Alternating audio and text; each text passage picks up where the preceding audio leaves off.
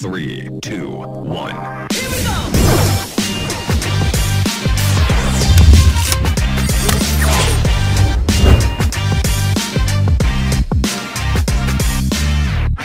everybody, welcome back for another week of the Let's Dig In podcast. I'm your host, Chef Rich Rosendale, and we're joined with our co-hosts Christopher Ryloff and Rachel Barnett. And this week, I'm super excited because you, you guys know I love barbecue. It's also that time of the year. Everybody's putting briskets and pork shoulders on the smoker. Well, we figured we would reach out to Daniel Vaughn. He is the barbecue editor at Texas Monthly. Uh, he's an architect turned uh, food critic, but obviously with barbecue. Many consider him to be the sheriff of Texas barbecue. If you're cooking barbecue anywhere in the United States and you're calling it Texas barbecue, you're going to be on his radar. Uh, but we had a great conversation. He really kind of gave us some insights as to how he goes about uh, selecting uh, various places in Texas and talked about some of the different regions and who's doing great barbecue. Uh, it was a great conversation. So without further ado, let's dig in with Daniel Vaughn. Daniel, um, great. Thanks for being on uh, the Let's Dig In podcast. Uh, Daniel, for those of us, uh, for those, a lot of the people that we have, we have a huge uh, foodie, uh, a lot of chefs that follow the show. But can you fill all of our listeners in? Tell us a little bit about uh, what you do and how you how you got started. Yeah, well, I am the barbecue editor at Texas Monthly, and it, it is a strange thing. I'm a, I've lived in Texas for 20 years now. I moved here after uh, graduating from architecture school at Tulane and was an architect here for 12 years. And uh, I just, I fell in love with Texas barbecue as soon as I moved here. And, um, you know, I uh, had Texas Monthly was the first magazine that I got a subscription to after I moved here. And they had recently, uh, or within a couple of years of me moving here, they had come out with a new top 50 barbecue list. And uh, you know I used that as a good excuse to go out and, and search Texas for barbecue, and you know so that was really my introduction to Texas barbecue outside of Dallas was using that guide uh, to go eat barbecue, and uh, you know I was traveling a lot of miles, and I wanted to keep track of the places, more really the places I didn't like, make sure I didn't repeat those, and so I started a blog, Full Custom Gospel Barbecue, and that was back in 2008 uh, and so I started that blog and just started writing about all the barbecue joints. Like I wasn't a trained writer. Um, I didn't go to journalism school. Uh, you know, I just, uh, yeah, I just started blogging and really just started taking in reader input on what they wanted to hear from me and sort of opinions they wanted. Uh, people always wanted more photos. And so, yeah, I just uh, continued to add on to that blog. And once I was about 500 posts in, Wow. Uh, Texas Monthly asked if I could be part of their uh, part of their team, and really it was just more of an informal thing. They wanted me to to write some freelance pieces and be part of their tasting team for the 2013 Top 50.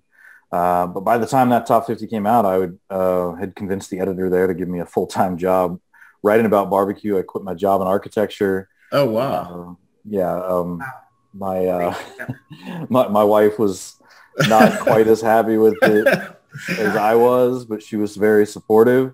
Uh, when I first got the call from Jake Silverstein, who was the editor back then, I called my wife. It's like, hey, they're offering me this job. This is so awesome. Like, uh, I can't believe it. And she's like, well, how much does it pay?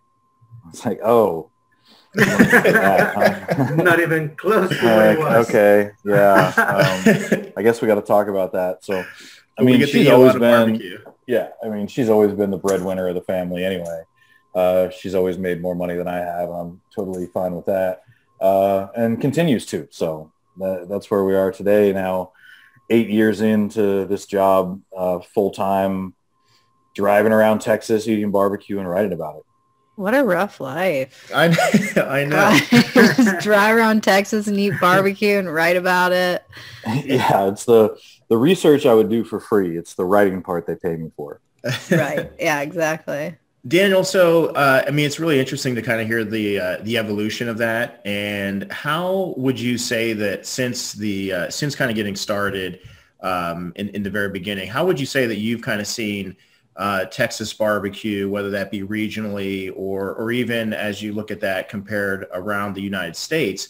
How do you feel like barbecue in America has really changed since since you got started? Well, uh, when I started writing uh, about barbecue on the blog, this was uh, you know pre Aaron Franklin, and I think that is really what marks the huge shift in Texas barbecue is uh, post 2010 after he opened. He opened in late 2009, and uh, so much changed about Texas barbecue after that point. I'm not saying that he's the only reason for that. He's certainly a, a, big reason for the influence of Texas barbecue now. But back when I first started writing about Texas barbecue, it was seen as a, uh, I don't know, this uh, sort of quirky barbecue style that really fascinated itself with, with beef rather than pork. And uh, I really think the Memphis, Kansas City, Carolina style barbecue had much more prominence, uh, I think, across the country as far right. as familiarity and just overall, um, yeah, just overall popularity. Uh, you know, the it's just funny to have seen that shift so dramatically to now where, you know, just a couple of weeks ago, I went to North Carolina to, you know, I went and certainly ate a lot of pork, but I was there to check on the brisket and, you know, this thing that this piece of meat, this cut of meat that was so foreign to anybody in North Carolina 10 years ago uh, is now found, you know, pretty, pretty easily across the state. Yeah. And actually went to a couple of places that were dead ringers for Texas barbecue joints. I mean, not just taking brisket and adding it to the menu, but like taking the entire philosophy of Texas barbecue and applying it to their business model. Uh, the atmosphere, the, uh, you know, the barbecue, you know, standing in line for barbecue, watching your uh, individual trays be built right in front of you, uh, having a, a, vast array of proteins and, and sides and, uh, yeah, just if I, I went to a place called Jon G's in, in, in, Peachland, North Carolina, which is east of Charlotte, and I might be getting a little ahead of the conversation here, but it was just one of those feelings. Like if I had dropped a, a Texas barbecue fan right in the front of that place on a Saturday morning with the, the line forming in front of them and the, uh, the smell of oak smoke and the J&R uh, Oyler smoker from Mesquite, Texas, and uh, the, the free cooler of beer uh, they would have sworn they were in Texas about yeah. to eat barbecue.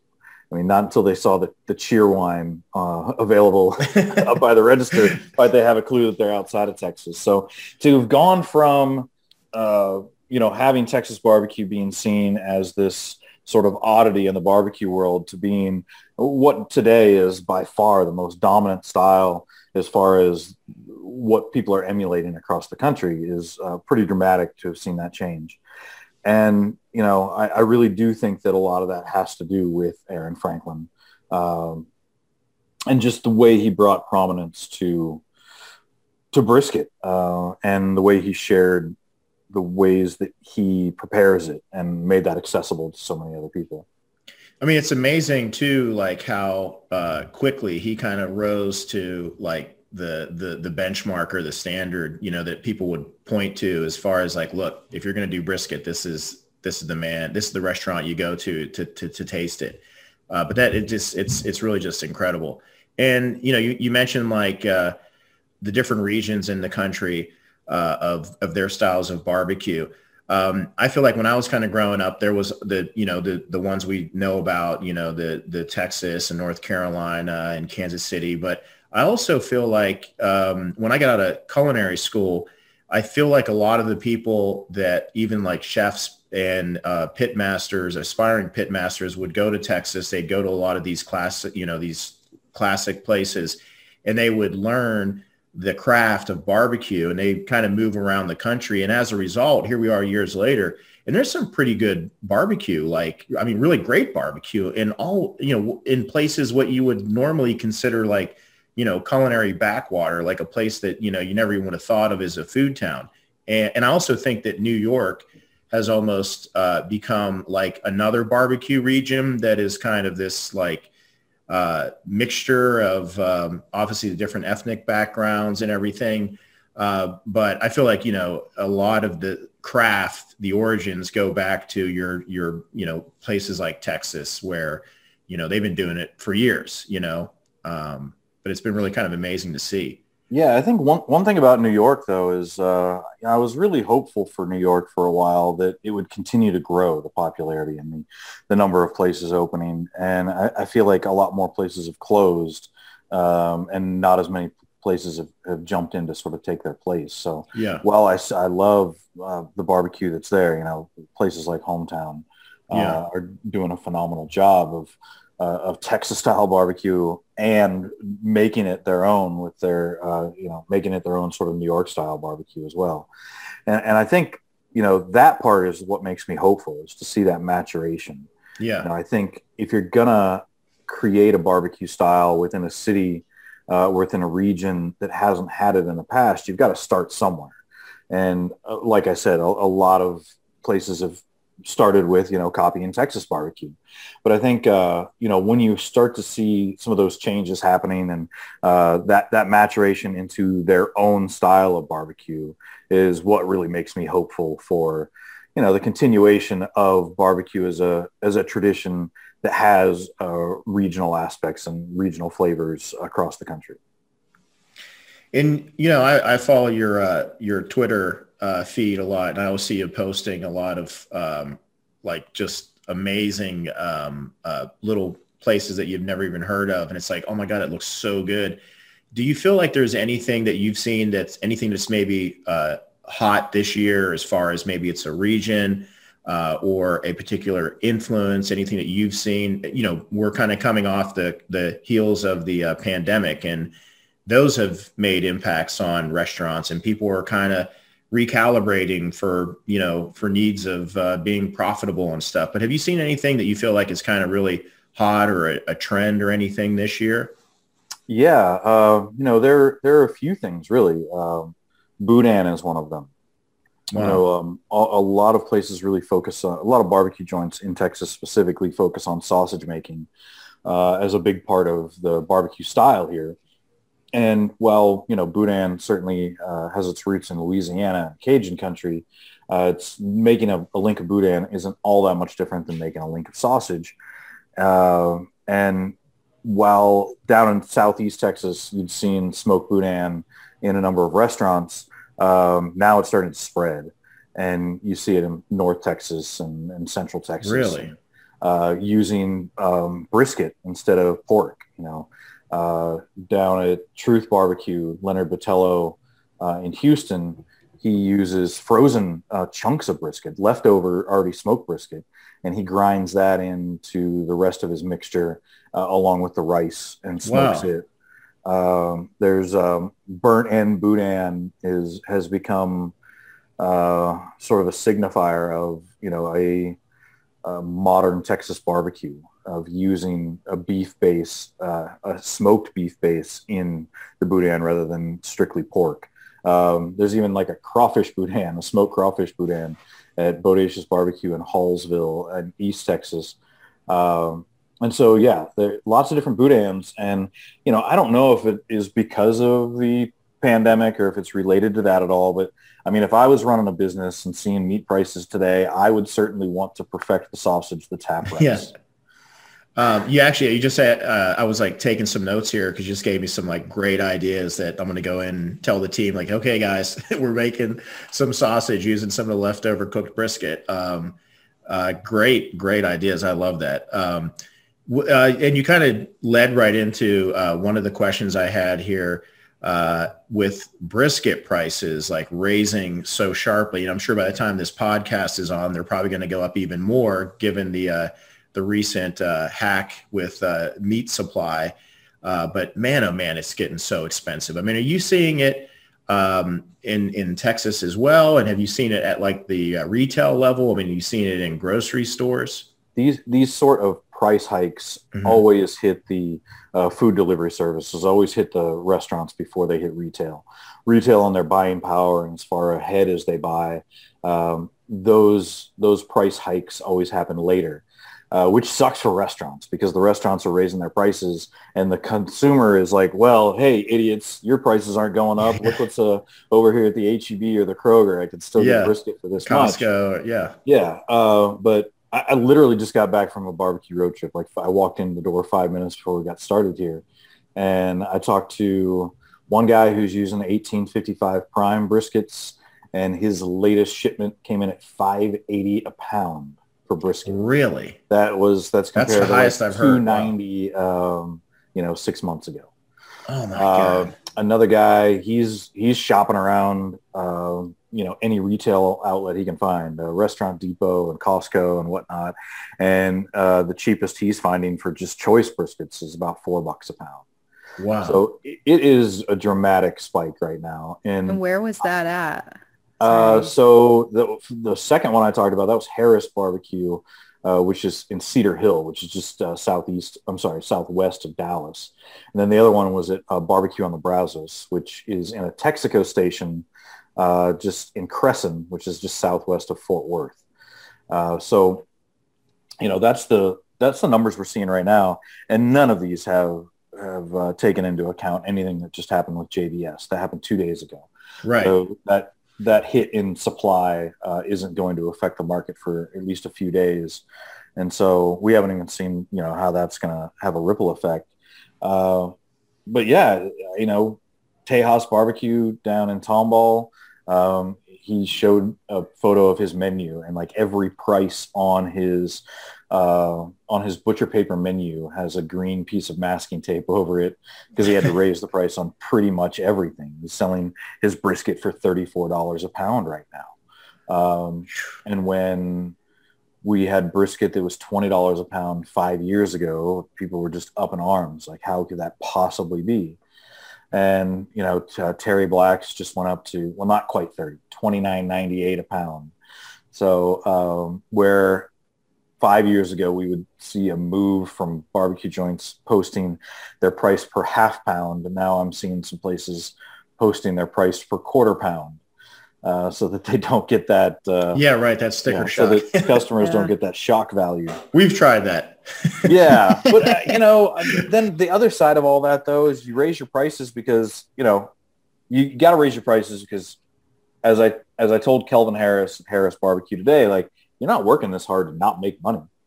Right. you Yeah. got to charge what you got to charge, and you know, I uh, after hearing so many and seeing so many conversations about the price of brisket, it's almost like it's just people talking about the weather. Like they want to complain about something. Right. And they're already in line at your barbecue joint. That's where they're complaining about it. And they're still going Right. to order the brisket. Right. They're, they just want something to complain about. So, Right. uh, you know, if you want your favorite barbecue joint to be around, you better hope that they're charging enough to be able to make money. Right. Good. Good point. Um, it's uh, it's actually interesting you mentioned that because I now that we've got you on the show, I got to send you out uh, afterwards. We're just about done with it, but we're getting ready to launch a uh, all natural beef tallow soap that has our brisket fat because there's a lot of it, and uh, charcoal, a little castor oil, and some lye. And I'm gonna tell you what, it is like it it lathers up beautifully. It keeps your skin moist. I mean, and it smells good. Uh, so I got to send you some of that. We're trimming it obviously before we we cook it, but you know this Yeah. was prompted because of these crazy, you know, the prices going up. And as you said, you know, you got to make sure that you can stay profitable. So uh, Well, I'll have to send you some. I, uh, I believe you, feedback. and I believe you because, uh, oh my God, it was at least 10 years ago. Uh, there was a Kickstarter long ago called Meat Soap. And that was Really? uh, me and a few friends decided that we would take a bunch of different fats and make soap out of it. And there you uh, go. See, I don't feel like I'm crazy now. It's still on, it's still on Kickstarter. If you- Really? If you search for Kickstarter, I am Meat going to do that. Those are my hands holding a bunch of. What was it called? foam. Meat, soap. Soap. All right. Meat soap. Uh, yeah. And so my friend. Allie Dreyer and her husband and uh, another friend of ours, we, uh, yeah, we melted down a bunch of fat and strained it out and made soaps out of it and sold it as a Kickstarter. We ordered molds from China um, that had like a little pig blowing bubbles and said meat soap. yeah. Yeah. I still have those actually in the closet. So. All right. I feel so If much you better ever wanted now. to bring back like a meat soap brand, uh, I could send you you the molds. oh wow, that is crazy! I cannot believe that. That's so that's so cool. Um, so another thing that is, uh, and I feel crazy even asking you this, but um, you know, it, it's a kind of a sign of the times with everything that's been happening uh, in the country. uh, with you know so so many things changing, even the way people eat, and uh, plant based uh, food is does it have a place in the in the smoker barbecue? I mean, have you have you come across some like plant based barbecue or and and I don't know, maybe that's very simple. Yes and yes. Vegetable. Yeah. Okay. I mean, there's there's no reason that uh, barbecue fans need to be afraid of vegetables. I mean, we've been eating coleslaw and potato salad how, for how long? um, I mean, I just smoked uh, cabbage steaks over the weekend along with the lamb. that I okay. And it was for specifically for a recipe uh, to put up online on the Texas Monthly site uh, for an option for vegetarian barbecue. I mean, I think there are, well, let's put it this way. For me, I'm not a vegetarian, right? I, it's obvious. But uh, if I'm going to create a vegetarian recipe, I want to do it with vegetables. Like I want to take a vegetable that I think takes on a smoke flavor well and is able to, uh, you know, transform a bit in the smoker uh, rather than, you know, making seitan or, or something like that. Um, and so, I mean, cauliflower, there's lots of smoked cauliflower out there now. Anywhere from smoked cauliflower steaks uh, at 18th and Vine here in Dallas. They've done it for a long time. There's uh, cauliflower burnt ends at places like CM Smokehouse Oh, in cool. Austin and Leroy and Lewis in Austin as well. Um, so, you know, these are, you know, straight up vegan barbecue. Now, they are cooked in the same smoker as the meat. So, you know, they're not strictly vegan. Um, but, you know, they're, this is looking for ways to use vegetables that, uh, that are able to take on smoke well. And I did learn through my uh, couple of different cooks for cabbage steaks is that the green cabbage works a lot better, uh, especially a little bit Okay. less dense green cabbage. Something that uh, the more dense, the, the less smoke it's able to sort of bring into the middle of it and just the longer it takes to cook. Uh, that, that part's pretty obvious, but the, the lesser dense green cabbages work better than the denser red cabbages. Are you I really cutting just- the core or anything out? Or I actually, uh, I tried it a few different ways. I tried them in wedges. That doesn't work out so well.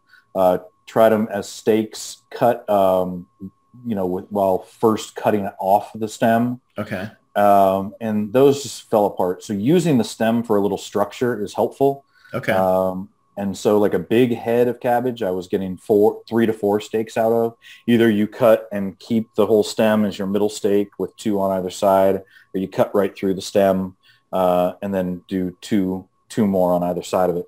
So you end up with either three or four and, you know, nice thick, nice and thick steaks, uh, put a little oil down on a pan, on a sheet pan, and uh, put the steaks on top, put a little more oil on top. You could use butter if you're okay making them vegetarian rather than vegan.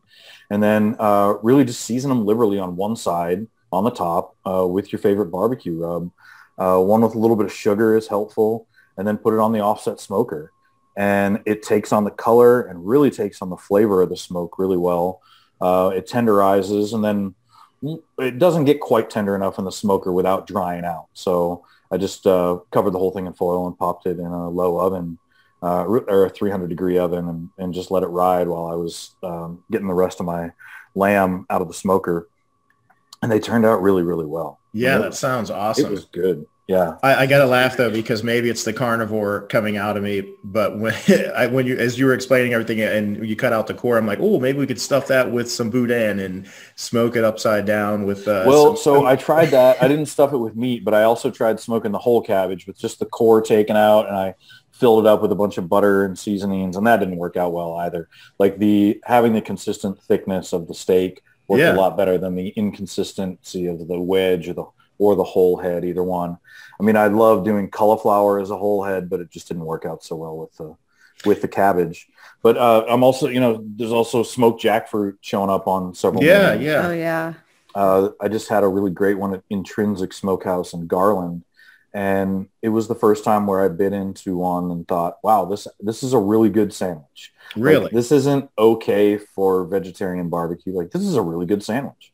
It was, uh, you know, the the the jackfruit itself, like each individual piece had had structure to it. It had the smoke flavor, had the seasoning, uh, and then the sauce that they put along with it. Yeah, it was a really good sandwich. So, you know, I'm not certainly gonna not gonna stop writing about uh, any sort of any sort of brisket and ribs or anything, but uh, you know, Sugar Fire Smokehouse. It was actually one of the funniest ones because so they're uh, not a national chain yet, but they're a St. Louis-based chain, and they opened up a Dallas location, and they have this um, smoked portobello mushroom sandwich. Right? sounds like I don't know, boring enough, right? It's a smoked smoked portobello sandwich, but they turn it into a Big Mac. So it is massive. It's like a foot tall, and it's got you know three buns and everything that would go on a Big Mac. It's got like the burger sauce, shredded wow. lettuce, and it is a little strange to see a slice of American cheese melted right on top of a portobello mushroom. Uh, and and honestly, it was better after I t- ate half of it, just the top half, just taking it off. Uh, but it was a really good sandwich, and that one was kind of fun because it's like just because it's the vegetarian version doesn't mean it has to be like the super most healthy version of a sandwich you can make. Right. Like vegetarians like to eat, you know, fatty stuff too. So, um, yeah, making it a little bit over the top like that, I thought was fun.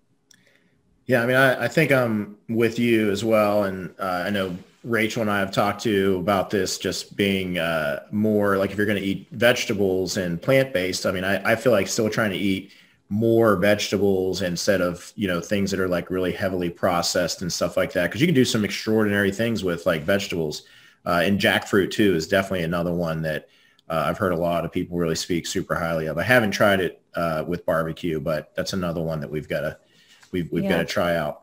I've had yeah, jackfruit and- as like a pulled pork sandwich almost as like a substitute for pulled pork, and it was really yeah. really good. Mm-hmm.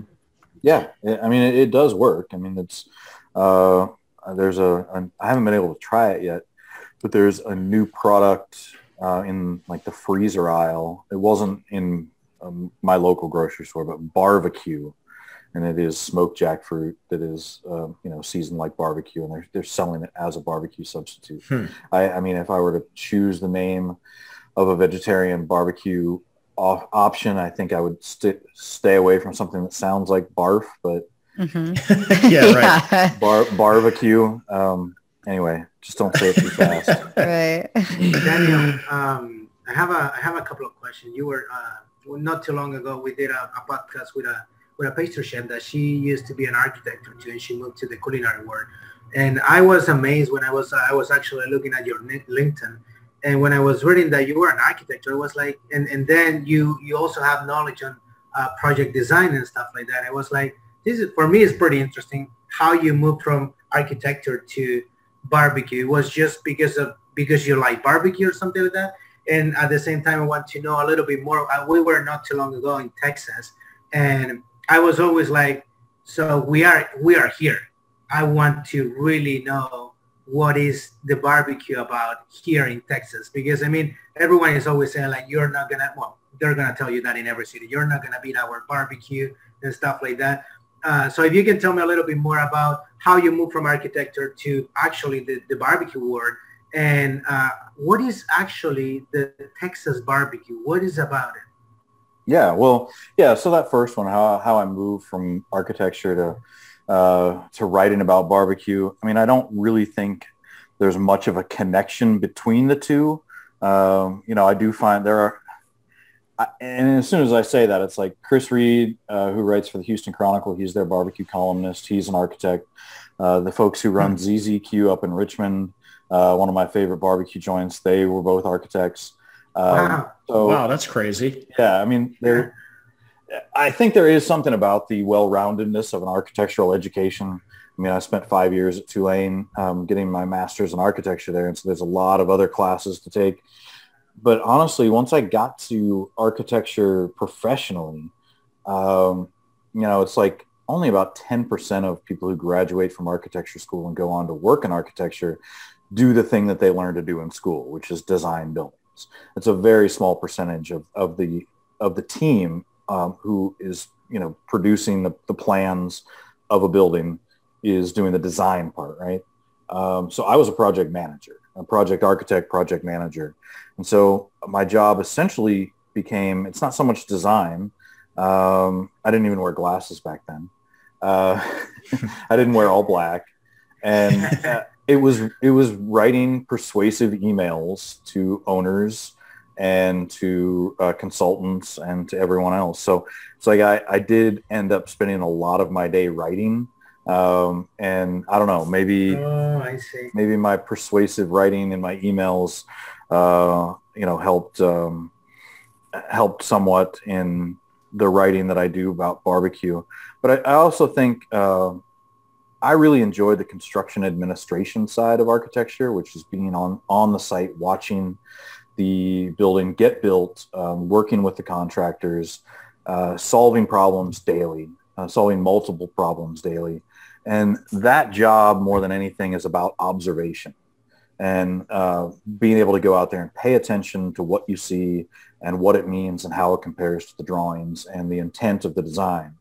And I think uh, the thing that gets left out so much when talking about what it means to be a food writer, I think the primary thing to be a good food writer is to have a good sense of observation. That's why it's so hard to write about a restaurant that you you've gone to to write about a meal that you've gone to with three other friends is really difficult because it is hard to really pay attention to everything uh, that you need to pay attention to and remember about that restaurant when you have so much else going on around you. So um, that observation is, you know, for me, from a barbecue standpoint, it starts when I pull up to a restaurant. You know, what is it? What does the place look like? What is the what are the cars that are parked outside? Uh, is there a wood pile? Is does it, is it too neat? Is it is it out in front of the building and obviously decorative, or is it a little haphazard out behind the building, which is always preferable? Uh, where is the smoker? What kind of smoker is it? Can I drive around the back of the building and see it get a little bit of a preview? And then walking in, like, what is the menu? What does the menu look like? How is the service style? Uh, you know, and what what are they trying to do with the design of the place? Is it is it all just kitsch and they went to the flea market and bought a bunch of stuff that said howdy and, and oink? Uh, or do they have s- some stuff in there that's a little more personal? What's the name of the place? You know, I, uh, to me, I love the barbecue joint name to be the name of the person. I think that has that says a lot about what that person expects and the sort of responsibility they place on the restaurant. I mean, they know that especially a small town place. Like I went to a place called Wade's Barbecue here recently in Lufkin, and his name is Wade Barbie. Like it's Wade Barbie's Wade's Barbecue, uh, and he's like, "This is my name on it. And this is a small town. Everybody knows Yeah. who I am. So if my barbecue sucks, like it's going to be personal, and so I got to make sure it's great." Um, but also the observation of just looking at the meat and watching them cut it, watching them slice it. Um, you know, it's obvious, pretty obvious, just watching them prepare a tray or a sandwich, how much they care about that endeavor. And you know, what does the place smell like? Um, does it if it doesn't smell like smoke at all, like there's a problem. But if it smells like Yeah. dirty smoke, that's also a bit of a problem. So there are all these different things, uh, you know, from an observation standpoint that I think does tie in to especially the construction side of architecture. Um, now to completely shift gears and what is Texas barbecue? I mean, the you know the the only, the best answer I can give you is like there isn't a Texas barbecue, and that's the hardest thing is for so many food writers who come into Texas or who, who want to write about all American barbecue. It's pretty easy to distill down what Memphis barbecue and what Kansas City barbecue is, especially since they really encompass the barbecue style of a single city and its environs. Uh, Texas barbecue, it's massive. It's it changes so much from one end of the state to the other. Um, there's different tastes, there's different ingredients, there's different proteins. That uh, you know, it's not all brisket in Texas. You go down to Southeast Texas, and it's just as much about the beef links um, that are all beef. Um, you know, made with beef casings that often aren't eaten. They're more like eaten like a boudin, where the, the casing itself is, is taken out and eaten separately on a piece of white bread. And that is, uh, you know, that is what people in Beaumont and Port Arthur, that's what they value about their local barbecue joint is how good the links are. It's not about how good their sliced brisket is. That's completely different in Central Texas, where it is all about that sliced brisket. Um, you know, you go up, uh, or sorry, you go down near the border, you go down uh, in South Texas in the lower Rio Grande Valley and smoked fajitas and cabrito, uh, smoked mollejas, the sweetbreads, um, barbacoa. These are the things that are more important. Wow. Um, not saying there's not good sliced brisket down there. It's just that you, I can't go into all these different barbecue joints all over Texas and expect that they're all trying to create the same type of barbecue. Right. Each one has their own signature product or dishes. Um, sorry to ask again about uh, talking a little bit more to the uh, barbecue editor. Um, how was from the beginning? Was it like hard to get to a place? And because I, I, figured that you don't always go to a place and you like it. Is uh, it, it has to be like something from time to time that the place is not good. So how you deal with those situations when you get in, I don't know if you get invited or you just go to places, but if you get invited to a place, you have to play polite or you go and you straight tell them, but you don't publish that. Like, listen, I, I think that the barbecue wasn't great starting from the outside to the inside or how you deal with those situations. I mean, all the situations are a little bit differently, and it's also quite a bit different now than it was when I started. When I started, not a whole lot of people knew who I was. I, have never been anonymous. I've never tried to be anonymous, but I also never tell people when I'm coming. Uh, I mean, there might be, you know, specific reasons here and there that I need to interview someone specifically, and maybe I've already been to that restaurant that I'll uh, that I'll set up a meeting with them ahead of time. But 99% of my barbecue joint visits are I just show up to your barbecue joint and I order the food. And um, you know, these days a lot more people recognize me and know who I am when I come in. But you know, the brisket's already done. Ribs are already done. sitting there in the warmer, and they've they've got to slice off whatever they've How got. Yeah, so um, it's not like you can refire the steak or you know put together uh, you know put another burger on the grill instead. Right. Like you've got what you've got, and maybe you give me the best of what you've got, but at least I know you can do it that well. Um, right. And so you know, as far as what I tell them there and what I write about it later, I don't write about every place that I go to. Um, you said I might here and there have a bad meal. I mean, the thing is, like m- most of the meals aren't great. Um, that's just the way it goes. I mean, there's like 2,000 barbecue joints in Texas. So, um, you know, to expect all of them to be great is like expecting every slice of pizza you pick up in New York City to be great. Like it's just not going to happen. Right. Uh, and so I, if if you've got a huge PR team behind you and you've been telling me every week that I need to go to your restaurant and it sucks, then I'm going to tell everybody that it sucks.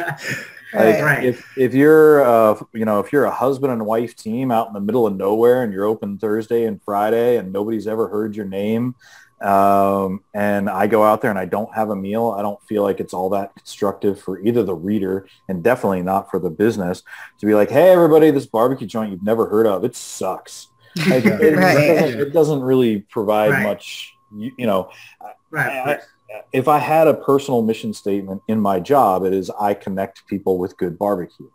And that is That's what great. I see my mission as. And I don't, that doesn't mean I only write about good barbecue or I only uh, I only say nice things about the barbecue joints that I write about.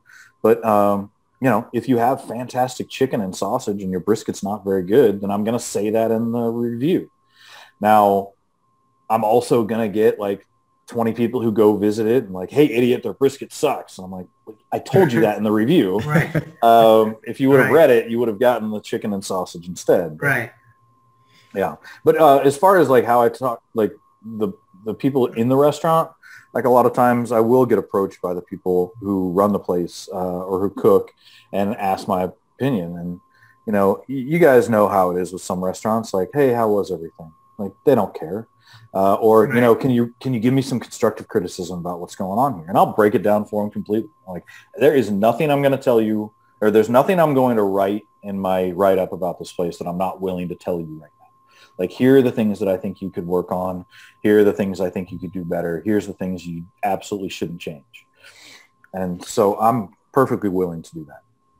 awesome. And uh, Daniel, I don't want to put you on a spot by picking out a favorite or. Uh, I was going to say the same. Me too. I've been wondering. uh, the best region or anything like in Texas, but is there is, is is there any regions like if somebody like is visiting Texas for the first time and they really want to try to you know they're they're a big foodie they love barbecue is there any uh, whether it's like any restaurants or do you feel like there's any of the cities or any areas that you're really kind of excited about where you say wow this is like writing the next chapter of this you know the motherland of barbecue that has this rich history in in the craft of cooking barbecue. But do you feel like there's any uh, cities or any regions that are really kind of kind of pushing the envelope that are you know what what is what's it going to be the next 10 years? Any anywhere you're excited about? Yeah uh, well i mean i'm just i'm excited about barbecue everywhere i know, uh, I know but that's so not going to be my don't worry that's not going to be my answer. Uh, so one of the things that is most exciting to me personally is that we are seeing a resurgence of, of small town barbecue. And for the longest time we had all the all the great barbecue joints were opening up in cities and the old school barbecue joints uh, in the smaller towns were going away, uh, you know, closing up and nobody to come replace them. So seeing a place like Burnt Bean Co. in Seguin, Texas open up uh, in December and really do some amazing things. I mentioned Wade's Barbecue in uh, Lufkin, Texas, and uh, there was JW's Barbecue in Jacksonville, just up north of it, in Jacksonville, Texas, that is and uh, Mimsy's Craft Barbecue and Crockett. Uh, seeing some of these new places open up, doing a, a really phenomenal job in their small towns and not feeling like they can just mail it in because they're in a small town and, they're, and it's like one of the only options around. So that part is exciting. But that, that being said, like still where the growth is in great barbecue joints is primarily in the cities. And there's there's some good things happening in San Antonio. I think it's about to really break out. If you want to talk about the city that has got the most just fireworks going on right now, it's definitely Fort Worth, Texas. Uh, The the places that have opened there, the the new places, uh, both you know um, just months old, a couple of years old, all of them doing really phenomenal food. Um, and if a place opens up in Fort Worth I can almost guarantee you it's going to be good. Like the the competition there is just so hot right now, and that even is bleeding over into like the mid cities uh, with a place like Hurtado Barbecue in Arlington and Zavala's Barbecue in Grand Prairie. They're kind of in between Dallas and Fort Worth there. Um, but so I would say like Fort Worth, uh, Goldee's and Brix and Panther City and Dayne's and uh, Derek Allan's and Heim Barbecue is the one that's been around forever. They're now on their third location. Uh, so anyway, I, I love what's happening in Fort Worth right now. If you want to talk about a city with the most, like a, a metro area with the most great barbecue, it's definitely Houston.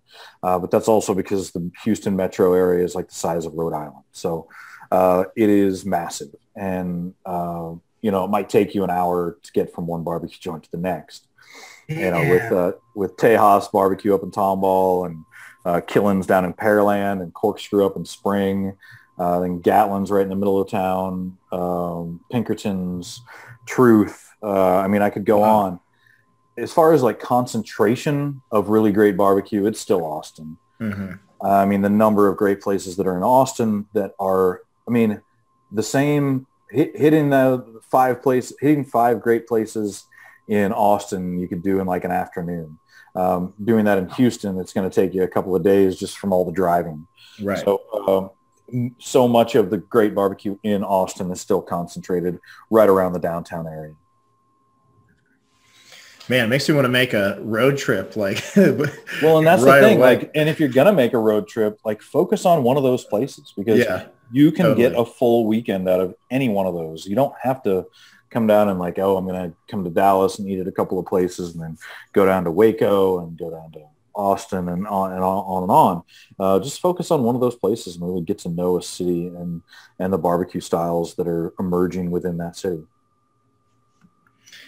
Awesome. Well, I know we're getting uh, coming up here on the hour. we're just getting started. I, listen, you've been super generous with your time, and I, like I said, I know we're kind of going into uh, barbecue season now, and that's why we thought it'd be a great time to be able to bring you on the show and really uh, enjoyed the conversation with you. I mean, I feel like, you know, uh, this is one of the podcasts that I've been taking some notes and uh, you get some really cool ideas and uh, some great places that I want to check out.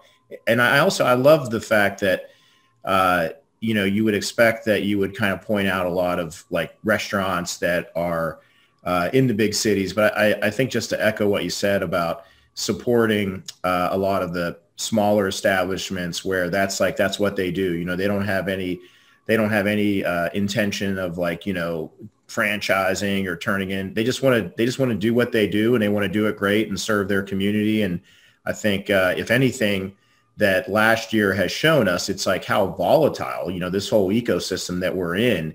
And, you know, you really got to try to support those stores because, you know, if anybody's an essential business, um, if that's your if that's your your your business and you work there with your family or what have you, I mean that's that's an essential business, and I think the community, as much as they can support them or people visiting uh, Texas, you know, put those small places on, on your list to, to go to, and and uh, you know you'll find some great barbecue, and you're going to support a small business owner. Well, and we want to hear about them too, because we're I'm right now in the midst of the search for our next top 50. We do it every four years. And so uh, we are in the thick of it now for the next uh, like month and a half, two months of uh, traversing the state. There's actually a team of like 30 of us from Texas Monthly who are going all over the state trying to uncover the next uh, great unknown place. Uh, whether we'll find it or not, I don't know. But uh, in the November issue of Texas Monthly, we'll come out with our next newest top 50. Wow. That's awesome. That's do you great. do any uh, research and barbecue testing outside of Texas, or do you s- try to stay specifically in Texas? Well, so I see my particular beat as like any barbecue in Texas and any Texas style barbecue outside of Texas.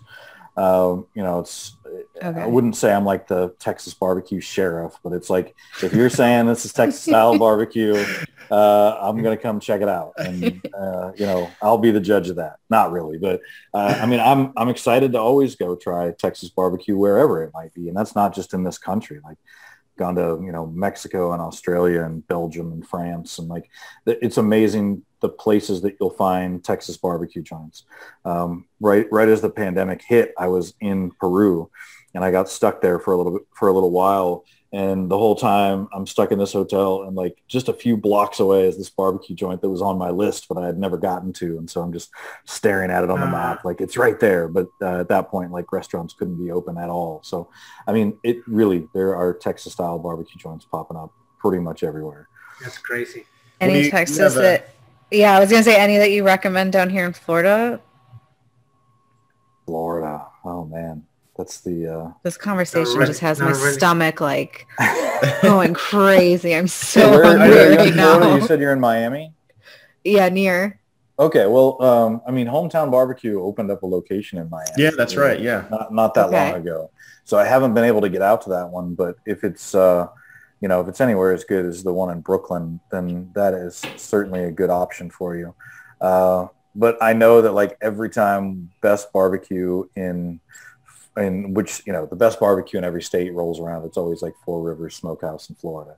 And while oh, yeah. I, I, like Four Rivers just fine, it's like we need a, a new great barbecue joint um, to, to mention in Florida. Right. And I, maybe it's maybe it's hometown. Maybe that'll be the one to hit. I'm not sure. Well, Daniel, too, next time you're uh, traveling through v- Virginia, uh, we're based right outside of Washington, D.C. Uh, we have our restaurant here, um, Route 657. You always have a standing uh, invitation anytime you're passing through. And, of course, our good friend uh, who I worked with uh, at the Greenbrier, Ken Hess, he just opened up his restaurant, County Smoke. County he does, Smoke. Yeah, he does an amazing job, him, him and his wife. And but but we'd love to have you anytime you're up passing through the area. And I got to send you some uh, of the uh, brisket soap uh, just to get your your feedback on it. So, but uh, yeah, I'll I'll put that in the shower and just not tell my wife what it is. Daniel, where can uh, our listeners uh, find out more about you? Well, so I'm at BBQ Snob on Twitter and Instagram. Uh, and then the, uh, on Texas Monthly's homepage, uh, you can just click the barbecue button and see pretty much all of my writing. Awesome. Well, uh, can't thank you enough for uh, spending some time with us uh, today, and definitely got some great insight here, some great ideas, and we will be following you the rest of the year. And looking forward to the November list. Is that's when it's going to be the top fifty will be coming out. That's right. Yeah, book your trip now. Awesome. Yeah, I'm, I'm telling you what, I, am gonna, I'm ready to go to Texas. We have to, we have right to now. go for. Uh, I think that we have to go three or four more times to we Texas do. this year. Yeah, so, that's right. Um, so we're gonna be there for sure. All right. Well, uh, yeah. Uh, I think late October the list will come out. So use it as your guide. We we definitely will. Great. That's great. Daniel, thank you so much. Thank well, you thank so you much. all. Thank it was great you. talking. Great conversation. Take care.